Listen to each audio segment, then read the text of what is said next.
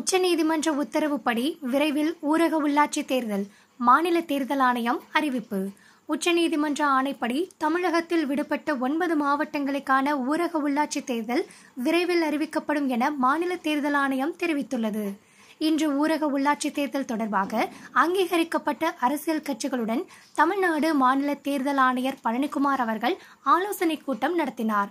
இந்த ஆலோசனை கூட்டத்தில் திமுக அதிமுக பாஜக காங்கிரஸ் உள்ளிட்ட அரசியல் கட்சிகள் கலந்து கொண்டன. இந்நிலையில் ஆலோசனை கூட்டத்திற்கு பின் உச்சநீதிமன்ற ஆணைப்படி தமிழகத்தில் விடுபட்ட ஒன்பது மாவட்டங்களுக்கான ஊரக உள்ளாட்சி தேர்தல் விரைவில் அறிவிக்கப்படும் என மாநில தேர்தல் ஆணையர் தெரிவித்துள்ளார். இதனையடுத்து இந்த கூட்டத்தில் திமுக சார்பாக வாக்குச்சாவடிகளை அதிகப்படுத்த வேண்டும் என்றும் அதிமுக சார்பாக வாக்குப்பதிவு நேரத்தை சற்று குறைக்க வேண்டும் எனவும் கோரிக்கை முன்வைக்கப்பட்டுள்ளது.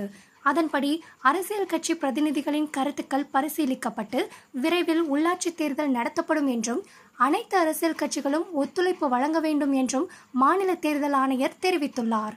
மேலும் இது போன்ற செய்திகளுக்கு தொடர்ந்து இணைந்திருங்கள். தினச்சுவடு தமிழுடன்.